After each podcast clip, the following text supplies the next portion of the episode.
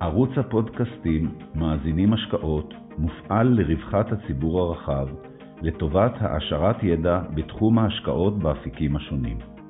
יוזמת ומפעילת הערוץ הינה חברת פיננסים ניהול הון פרטי בע"מ, העוסקת בייעוץ השקעות. מנחה הפודקאסטים הינו דוקטור איתי גלילי, מנכ"ל החברה. היי נועה, בוקר טוב. היי, בוקר טוב. אה, תודה רבה שאת מתפנה כדי אה, להצטרף אלינו לפודקאסט. הרקע של השיחה שלנו היום זה בתחום, אחת מתחומי ההתמחות שלך בתחום הסמי קונדקטור, ולטובת המאזינים שלנו אני אשמח אם תוכלי קצת לספר על הרקע המקצועי שלך. אה, אוקיי, אני נועה שרמן, אני אנליסטית במור כבר באזור הארבע שנים.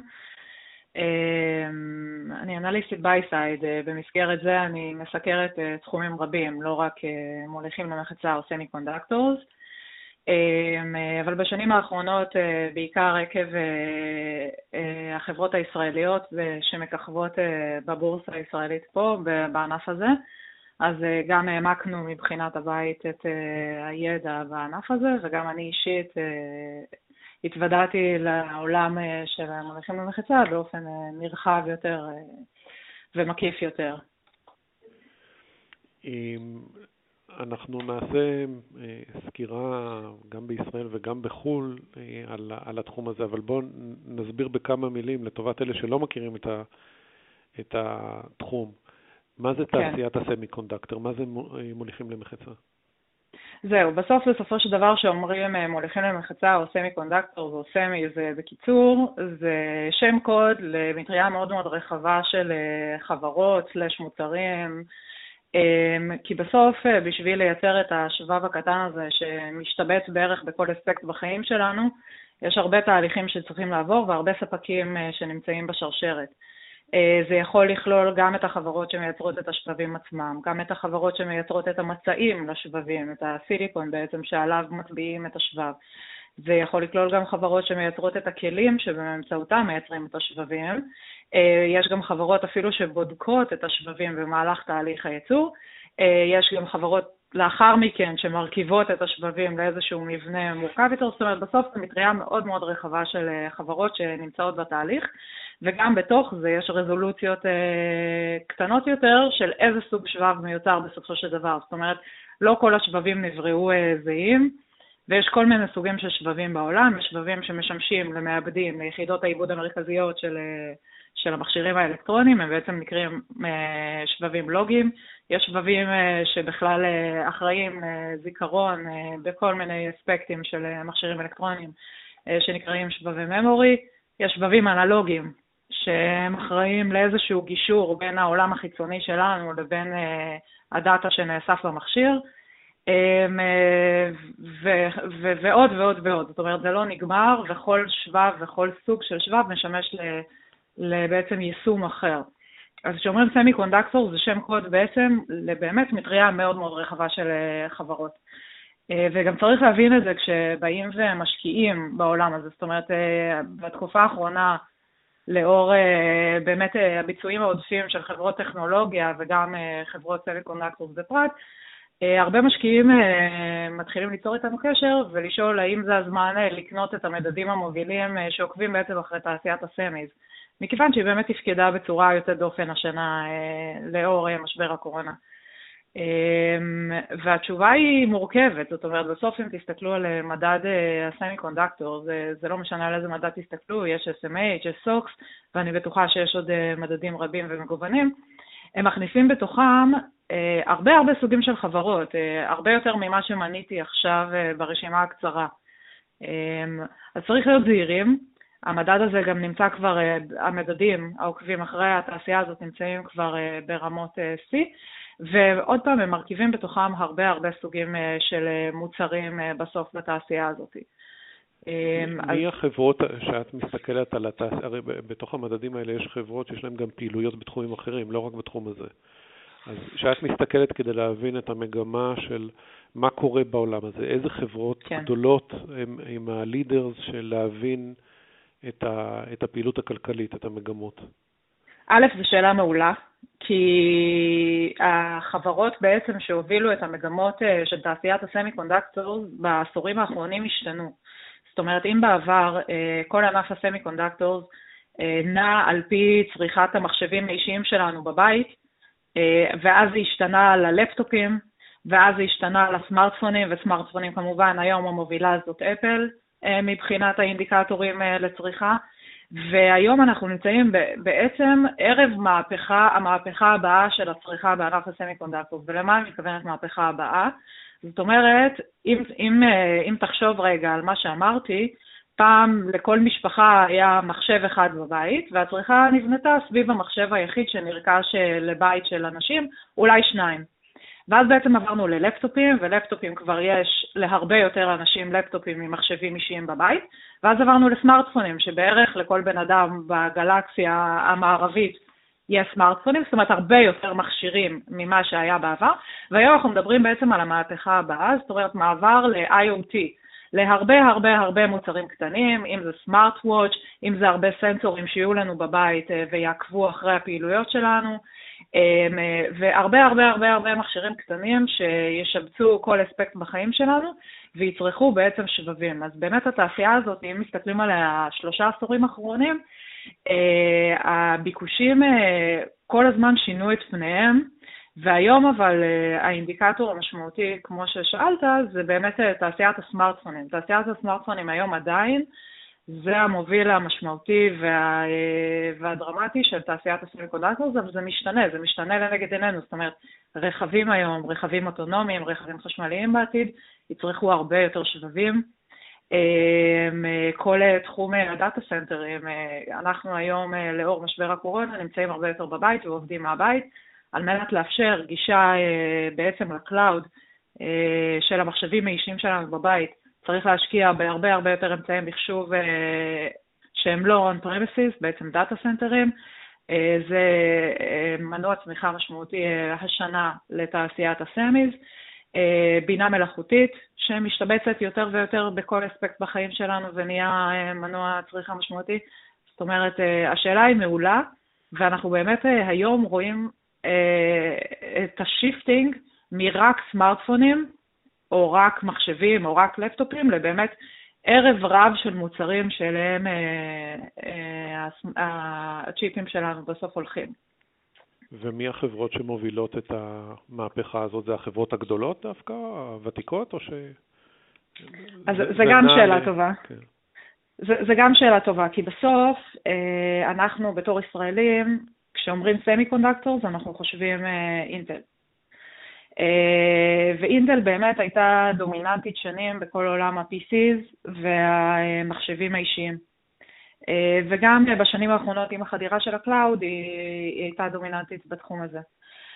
אבל אה, לאט לאט בשנים האחרונות נלקחה ממנה הבכורה, ולמה אני מתכוונת נלקחה הבכורה? כי בכורה בענף ה semiconductor יכולה להגיע מכמה מקומות, היא יכולה להגיע מהייצור, היא יכולה להגיע מהעיצוב של השבב, ולאינטל אה, הבכורה נלקחה בתהליך הייצור.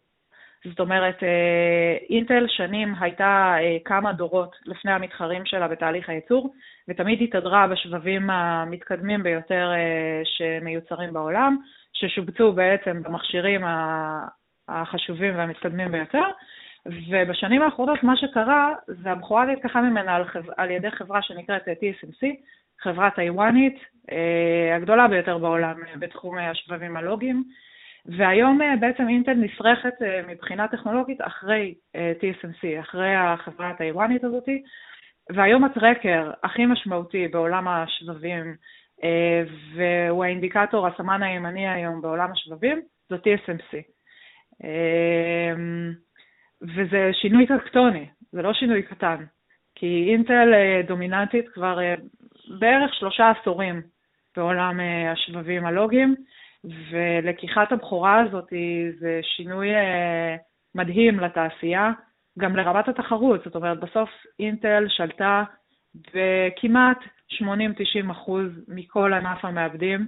אה, שבבים של אינטל היו משובצים בערך בכל אספקט בחיינו, וכתוצאה מזה גם אנחנו קיבלנו לפעמים מוצרים לא הכי מתקדמים שיש, כי לאינטל פשוט לא היה אינטרס לייצר, את המוצרים הכי מתקדמים שיש, כי לא היה לה תחרות, וגם המחירים. לא היה מעולם מישהו שערער על רמת המחירים שאינטל לקחה על המוצרים שלה. ומאחר והבחורה נלקחה ממנה, כמו שציינתי, על ידי TSMC, בשיתוף כמובן עם AMD ו-NVIDIA, שזה החברות בעצם שעומדות מאחורי העיצוב של השבבים, אנחנו ערים היום לשוק הרבה יותר תחרותי והרבה יותר מעניין והרבה יותר מתפתח. זאת אומרת, המוצרים שאנחנו מקבלים כלקוחות משמעותית הרבה יותר חדשנים וטכנולוגיים ממה שהיינו מקבלים בעולם שבו רק אינטל הייתה דומיננטית.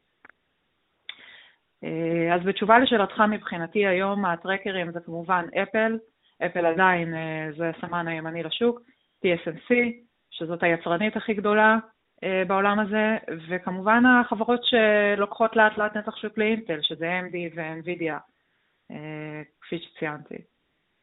אז למעשה החברות המובילות, את חושבת שהתחום צמיחה הגדול ביותר מבחינתם זה כל השוק ה-IoT, אם אני מבין. זה גם, זה גם, זה גם שוק ה-IoT, זאת אומרת, שוק ה-IoT יצמח בקצבים הרבה יותר גבוהים משוק הסמארטפונים, כי היום שוק הסמארטפונים בסוף הוא רווי. אפשר לייצר אה, סמארטפון דור 5 ולא דור 4, שדורש טיפה יותר אה, שבבים אה, בתוך הסמארטפון, אבל הגידול הוא כבר לא אקספוננציאלי. ב-IoT לעומת זאת, ובתעשיית הרכב וב-AI, הגידולים הם עדיין אקספוננציאליים. זאת אומרת, בגלל שאנחנו נמצאים עדיין בחיתולים של התעשיות האלה, הגידולים הם מאוד גבוהים. העניין הוא שבמספרים זה עדיין קטן. זה לא מספיק גדול על מנת באמת לקחת את החלק שהסמארטפונים היום צורך בעולם השבבים. זה גדל בקצבים מאוד גבוהים, ואתה צודק שהצמיחה בעיקר מגיעה משם, אבל מאחר וזה מספרים עדיין קטנים, אנחנו פחות מרגישים את זה, ואנחנו נרגיש את זה יותר עוד שנתיים, שלוש, ארבע, כשהמוצרים האלה יהיו כבר בשלים יותר, ושגם תהיה תשתית שיכולה לתמוך במוצרים האלה. וכשאני אומרת תשתית, אני מתכוונת לזה שבשביל להעביר כל כך הרבה דאטה, בשביל שכל מכשיר באספקט של החיים שלנו, תחשוב על מקרר שידע לנטר uh, את המוצרים בתוך המקרר ולשלוח סיגנל uh, לחנות הקמעונאית uh, באזור כדי שת, שתמלא מחדש את המקרר. מכונת כביסה שתודיע מתי הסתיימה הפעולה או מתי מתחילה, אור בבית שאתה יכול להדליק ולכבות מרחוק, אה, דוד שמש, דוד חשמל, סליחה, לא דוד שמש, וכולי וכולי וכולי. זאת אומרת, מלא מלא שימושים ומלא תעבורת אה, נתונים, ומלא נתונים שיעברו באיזושהי תעבורה. ועל מנת לתמוך בתעבורה באמת המאוד אה, נרחבת הזאת, צריך תשתיות. התשתיות היום שיש בעולם הן לא מספקות. זאת אומרת, דור חמש בעצם, מה שעומד מאחורי זה, זה בעצם לייצר תשתיות שיוכלו לתמוך בכל תעבורת הנתונים הזאת. ותשתיות דור 5 הן עדיין בחיתוליהן, בטח שבארץ, שעדיין לא התחילה אמיתית פריסה שלהן, uh, אבל גם בעולם, זאת אומרת, מדינות מאוד מאוד ספורות כבר פרסו את המדינה בצורה שיכולה לתמוך בכלל בכל הקונספט הזה שנקרא IoT, בכל תעבורת הנתונים הכל כך אגרסיבית הזאת. אמ, ולכן אתה צודק בזה שזאת תהיה הצמיחה, אבל זה סיפור לעוד שנתיים-שלוש. עדיין ה driver המרכזי בעולם ה semiconductors זה הסמארטפונים, ה data centerים, ה-PCs שלנו והלפטופים. זה עדיין נתח השוק המשמעותי. איך זה תופס את התעשייה הישראלית? מי החברות הגדולות שאת עוקבת אחריהן שהן נסמכות על התעשייה הזאת או עיקר פעילותן בתחום הזה? כן. אז א', החברה הכי גדולה שפועלת בישראל בענף הסמי קונדקטור, והיא לא ישראלית כמובן, זאת אינטל. אה, ואת אינטל, כמו שציינתי, זה תופס במקום לא כל כך טוב, מכיוון שהיא מאבדת נתח שוק בשנים האחרונות לטובת אה, תחרות אה, שמגיעה מהמזרח ומארצות הברית.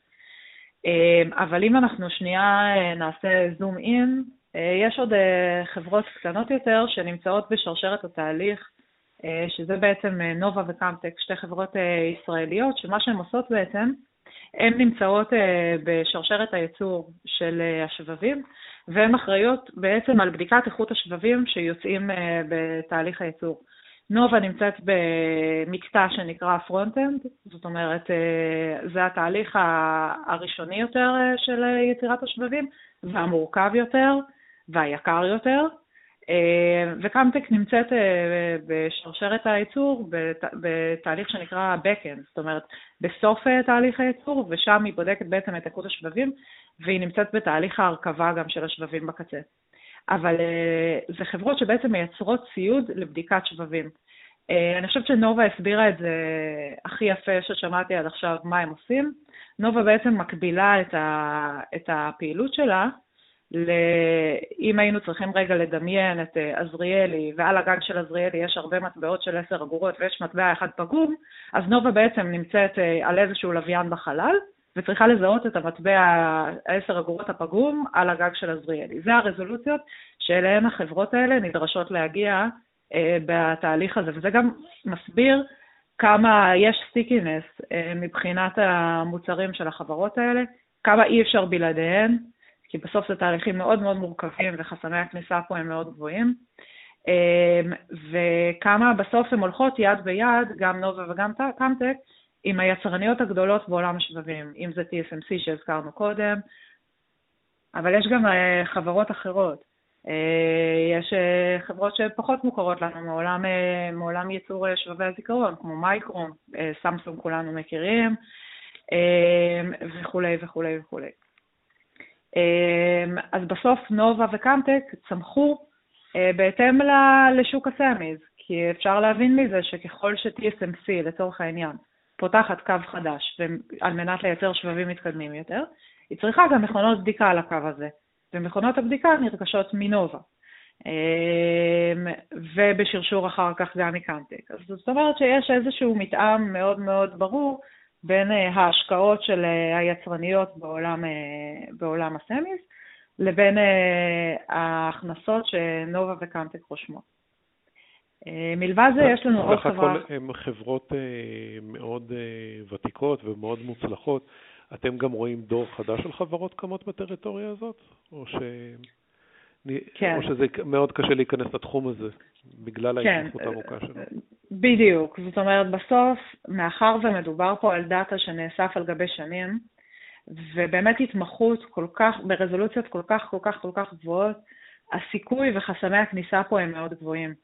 אה, ואפשר לראות את זה, אגב, לכל שרשרת הערך של ה semiconductors, אם זה חברות שמייצרות את הציוד אה, שמייצר את השבבים, אם זה חברות שמייצרות את אה, מכונות הבדיקה כמו נובה וקמטק, הסיכוי של newcomers להיכנס פה ולקחת נתח שוק הוא מאוד מאוד נמוך, מכיוון שיש פה באמת מידע שנאסף על גבי שנים, וגם צריך לזכור שבסוף החברות האלה, כמו TSMC, לייצר שבב לוקח בערך שלושה חודשים, רבעון.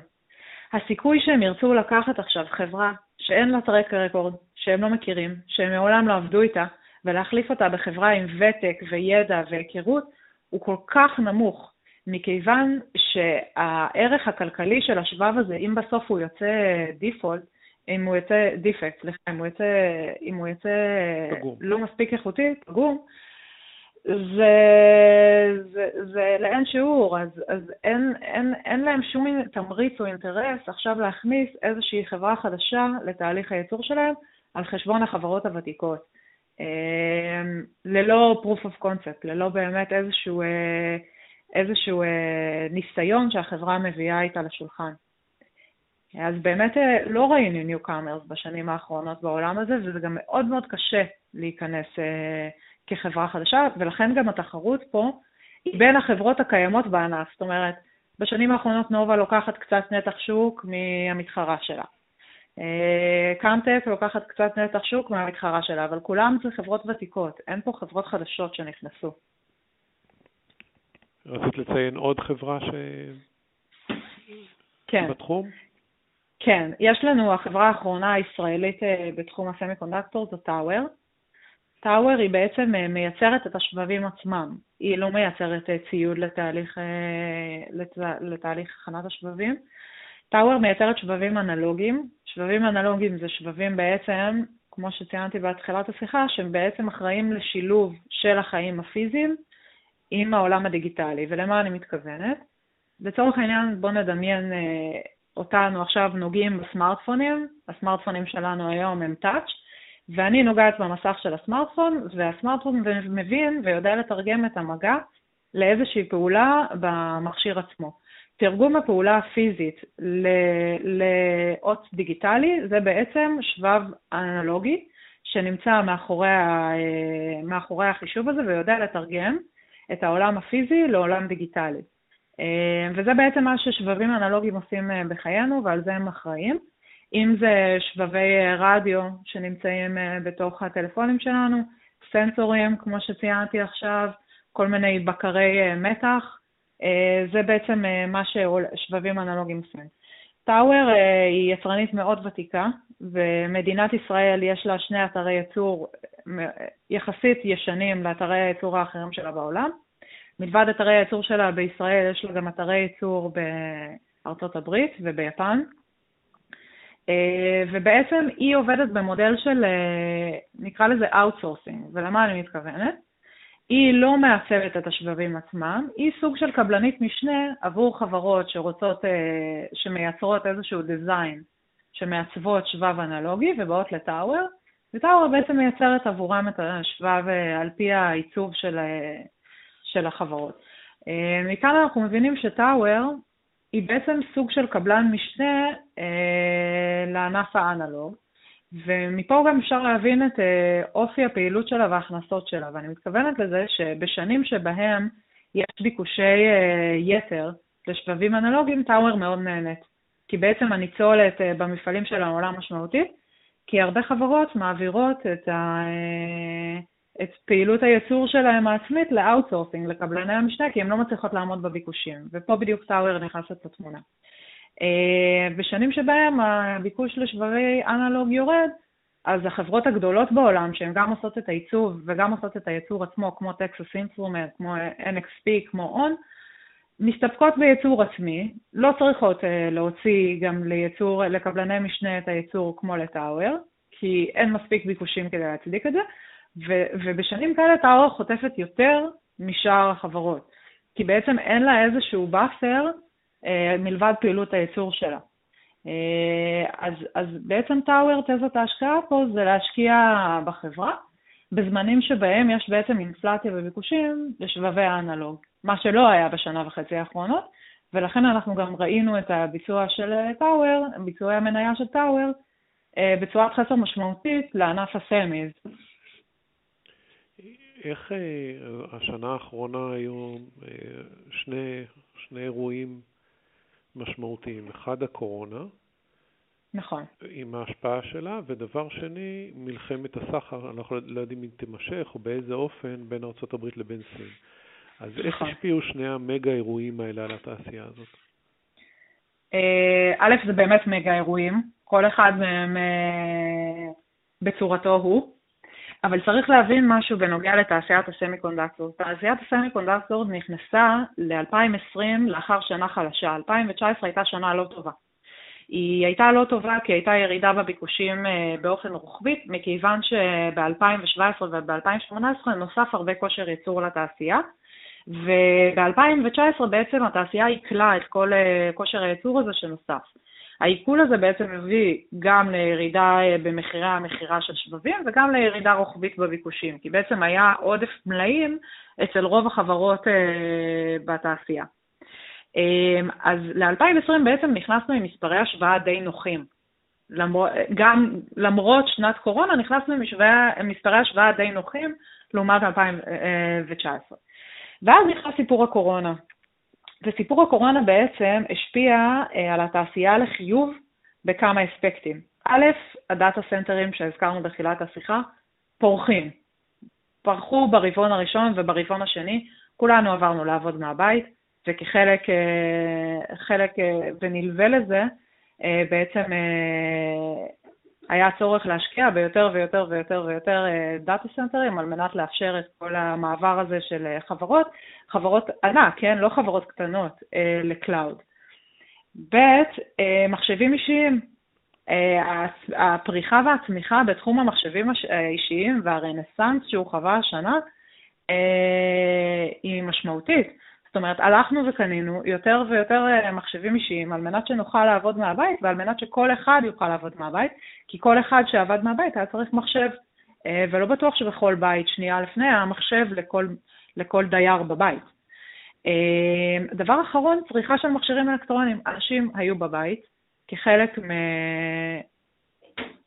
כחלק מזה שהם היו בבית, אנשים הרגישו צורך לשדרג את המכשירים האלקטרוניים שהיו בבית שלהם. אנשים קנו באופן באמת יוצא דופן מכשירים אלקטרוניים לבתים שלהם. לדאוג לכל הילדים שישבו ללמוד בזום.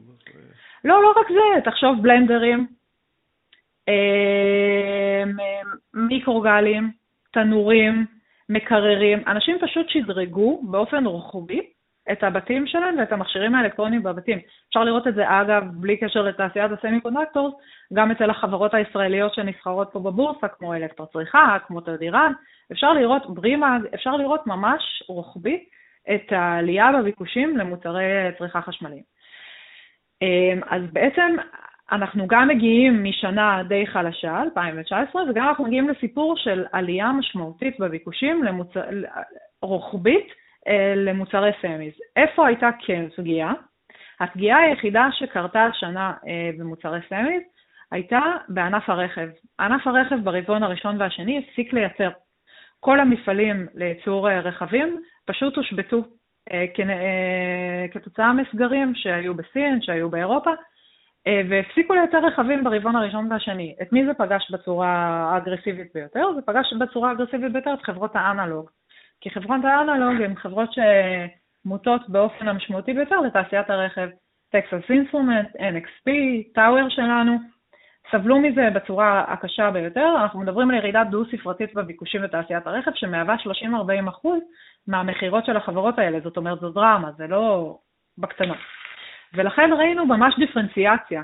זאת אומרת, חברות, ה... חברות שהן לא חברות האנלוג, חברות שהיו אה, חשופות לתחומים אה, שדווקא צמחו השנה, אה, הראו ביצועי יתר משמעותיים על חברות האנלוג, מכיוון שהן ירדו בעצם בהכנסות שלהן עד למחצית הראשונה. היום חברות האנלוג אה, נמצאות בתיקון משמעותי למחירי המניה וגם תיקון משמעותי לביזנס שלהן, כי החל מהרבעון השלישי גם מכירות הרכב חזרו ל... חזרו למספרים טרום קורונה, מכיוון שכל מפעלי הייצור חזרו לקדמותם. וגם אם נחשוב על זה רגע, אחת מהשפעות הקורונה המשמעותיות ביותר זה, זה אי רצונם של אנשים להשתמש בתחבורה ציבורית. ובעצם אה, תעשיית הרכב נותנת לזה איזשהו תחליף. אם אתה לא רוצה לקחת אה, רכבת תחתית, או אתה לא רוצה לקחת אוטובוס, או אתה אפילו לא רוצה לקחת מונית, אתה כנראה תצטייד ברכב אישי לבית, אה, וזה בעצם מנוע צמיחה משמעותי לתעשיית הרכב. רואים את זה בסין, אה, צמיחה משמעותית בעליות, אה, במכירות אה, של רכבים חדשים. רואים את זה גם בארצות הברית, רואים את זה באירופה, בישראל פחות. אבל בסוף זה אמור להיות מנוע משמעותי לחברות האנלוג לרבעונים הבאים. הנקודה השנייה שהזכרת זה מלחמת הסחר, שזה לא התחיל השנה, זה כבר מלווה אותנו מתחילת כהונתו של טראמפ, אפשר להגיד, כן. ומה שקורה בעצם פה זה ככה, סין לפני כמה שנים החליטה, מאחר והיא צורכת אה, סדר גודל של 40-50 אה, אחוז מהשבבים בעולם, למה שהיא לא תייצר את השבבים לעצמה? למה שהיא תהיה תלויה בארצות הברית, בטיוואן, בקוריאה? למה שהיא לא תייצר את הבאמת אה, יכולות ייצור האלה in-house? וסין רקמה את תוכנית China 2025, שבה על פי התוכנית הזאת היא אה, תייצר יכולות ייצור, היא בעצם תבנה יכולות ייצור עצמאיות. במסגרת זאת קמו אה, אתרי ייצור דרמטיים בסין, אה, אבל לא רק אתרי ייצור של שבבים, זאת אומרת, קמו גם חברות ענקיות שאנחנו מכירים היום, וואוי, שיומי, ZTE, זאת אומרת, חברות, ש... חברות ענק שלפני חמש-שש שנים לא היו קיימות. הן בעצם קמו מאפס, ומה שבעצם קורה זה סין הגיעה ממצב של אפס חוסר, אה, חוסר התמצאות בעולם הסמיס בכלל, למצב של 100, זאת אומרת, פתאום קמו חברות שמוכרות כמות סמארטפונים גבוהות ממה שאפל מוכרת. כאילו, זה משוגע אם נחשוב על זה, שזה באמת קרה רק בכמה שנים, וזה רק סין יכולה לעשות. אמ, ואז הממשל האמריקאי התעורר. הממשל האמריקאי התעורר ואמר, רגע, לוקחים מאיתנו פה את הבכורה. זאת אומרת, הטכנולוגיה שעד היום הייתה בלעדית שייכת לארצות הברית, פתאום נלקחת, ונלקחת על ידי לא איזה מדינה אזוטרית קטנה שלארצות הברית יש קשרים מדיניים טובים איתה, זה נלקח על ידי סין, על ידי איום אסטרטגי משמעותי לארצות הברית. וברגע שהממשל האמריקאי התעורר והבין את זה, התחילו מספר סנקציות. הסנקציות האלה התחילו מאיסור מכירה של חברות אה, לוואוי. שמו את וואוי, אה, תרגטו את וואוי כאיום הגדול ביותר אה, על הביטחון האמריקאי נקרא לזה, ובעצם הסנקציות האלה נועדו על מנת למנוע מוואוי להצטייד בשבבים מתקדמים ולמנוע ממנה בעצם להתפתח מסחרית בעולם הדור 5, גם מבחינת תשתיות וגם מבחינת טלפונים. אבל זה לא עבד, זה לא עבד כי וואוי מצא דרכים לעקוף את זה. אה, אז אה, הסנקציה האחרונה ש... שהוטלה זה בעצם אה, על יצרנית השבבים המתקדמת ביותר בסין, היא נקראת SMIC, זה קרה בספטמבר, ב-8 לספטמבר.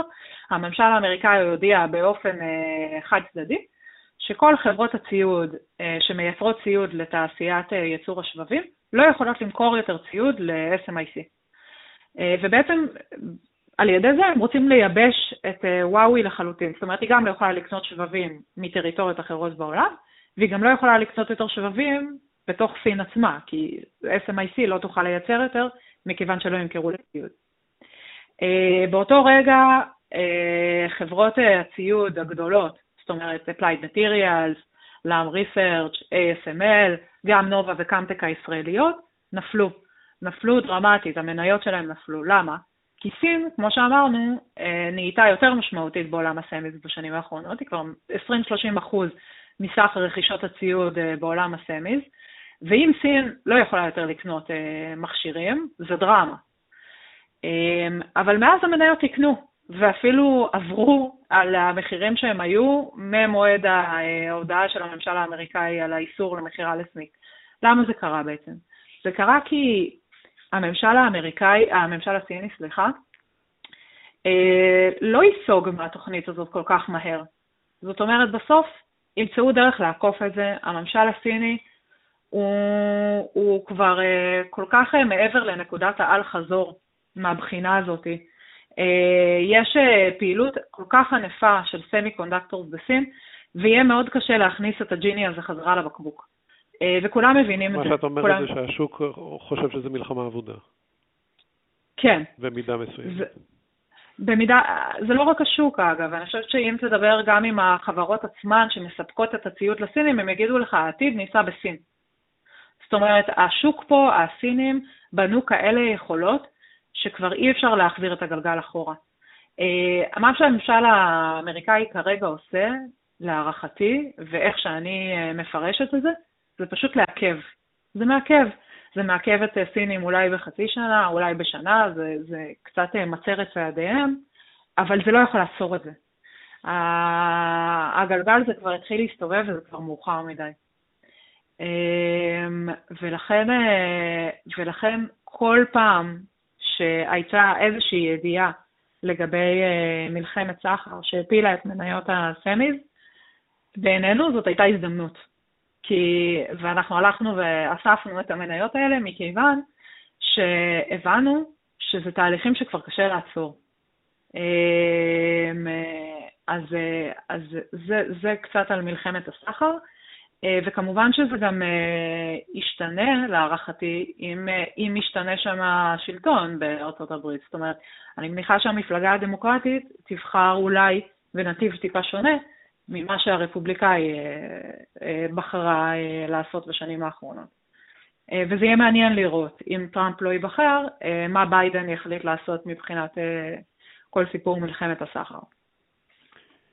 לסיום, אם את יכולה, מבלי כמובן להתחייב או להיכנס פה לייעוץ השקעות, עד כמה המחירים ביחס לצמיחה החזויה בענף הזה כבר מגולמים, עד כמה זה עד כמה השוק הזה הוא מנופח במחיר שלו ביחס לצמיחה העתידית והסיכונים העתידיים. כן. אמ, זו שאלה טובה, כי מה שקרה בעצם השנה זה שבעקבות משבר הקורונה נוצרה פה דיפרנציאציה מאוד גבוהה בתמחורי אה, מניות על פי הסקטור שבהם הן פועלות. זאת אומרת, נדל"ן, לא. בנקים, לא. פיננסים, לא. טכנולוגיה, כן. טכנולוגיה כן, כי טכנולוגיה נהנתה מכל סיפור uh, הקורונה. אבל זה לא רק כן, זה כן uh, מהבהב. זאת אומרת, אם החברות האלה היו מתומחרות ב-X ב-2019, הן עברו להיות מתומחרות ב-1.2X השנה, רק בגלל שהייתה זרימת כספים בלתי פוסקת לסקטורים האלה, מאחר והסקטורים שמניתי קודם נפגעו מהקורונה. אמ, אז התמחורים בעצם הם משמעותית יותר גבוהים ממה שהם היו לפני שנה, והם גם מתמחרים אה, רווחי שיא שנה הבאה בתעשייה. לכן אנחנו אה, באמת מציעים להיות זהירים היום בבחירת ההשקעות בתוך עולם הסמי קונדקטור. אה, אם לוקחים מדדים, צריך להבין מה הם מתמחרים, וצריך להיות במעקב מאוד מאוד מאוד צמוד אחרי ידיעות שמגיעות מהעולם הזה, ולהבין אגב, שביום שהשוק יתחיל לתמחר אולי יציאה ממשבר הקורונה, אז אולי יהיה פה גם איזשהו אלמנט מסחרי של יציאת כסף מתוך כל העולמות שהיום הם אה, באמת מאוד נהנו מזרימת כספים בלתי פוסקת. אמ, ואנחנו אנחנו, אה, כבית השקעות מעדיפים לעשות איזשהו stock picking ולבחור את החברות עם הסיפורים המעניינים ביותר בענף, ועם התמחורים, ה, בוא נגיד, הסבירים עדיין בתוך כל היקום הזה של ה semiconductor. נועה, הייתה סקירה מאוד מקיפה ומעניינת. תודה רבה לך. אנחנו נהיה בקשר בהמשך גם לסקירות בענפים אחרים שלך. בכיף. תודה רבה.